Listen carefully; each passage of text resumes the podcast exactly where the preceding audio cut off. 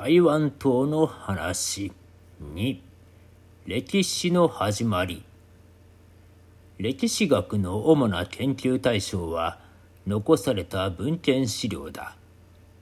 文字のない時代について委ねられる考古学は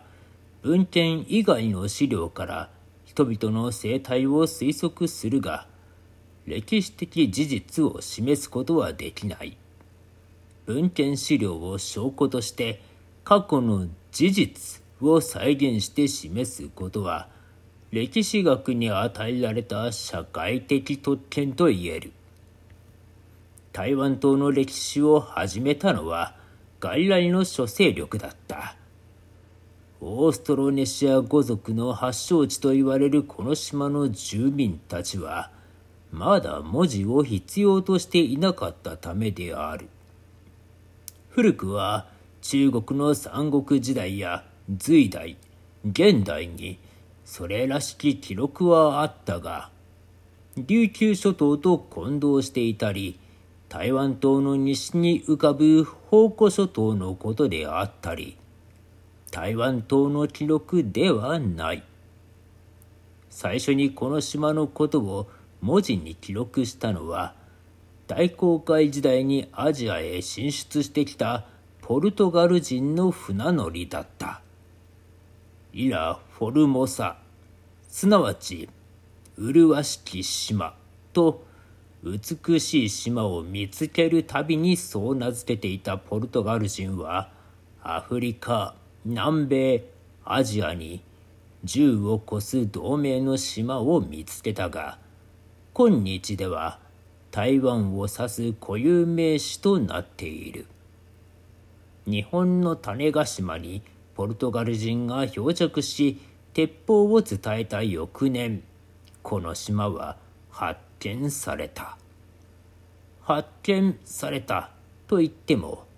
ヨーロッパ人に発見される前から住民はいたし日本人を中心とする和光や中国の海賊が大陸沿岸部を荒らしては漢権の手から逃れてこの島により諸部族と交易した。だがあいにく彼らは記録を残さなかった。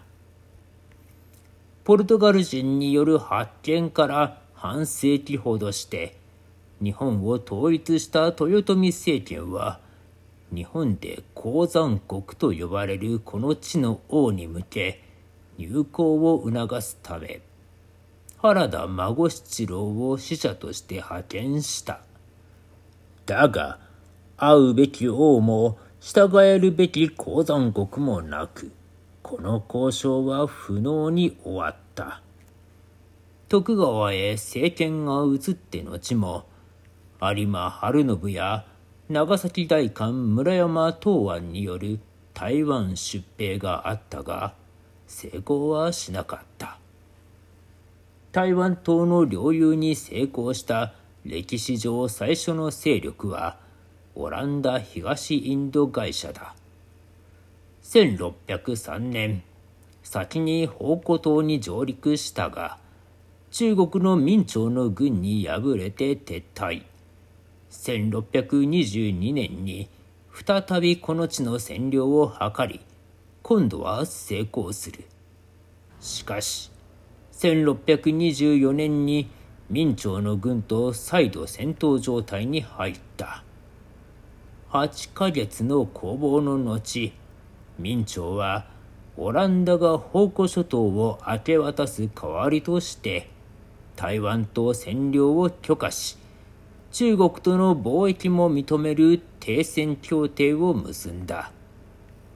こうしてオランダは台湾と南部に入植。ゼーランジャ城とプロビンシャ城を築き、日本、中国、ジャカルタを結ぶ貿易の拠点とした。また、中国福建省や広東省から農場労働者を募集。肝心移住民の人口が急増した。先住民である台南の白屋族は、これらの外来者を大安、客人と呼び、それをオランダ人が台湾と書いた。台湾がここに始まる。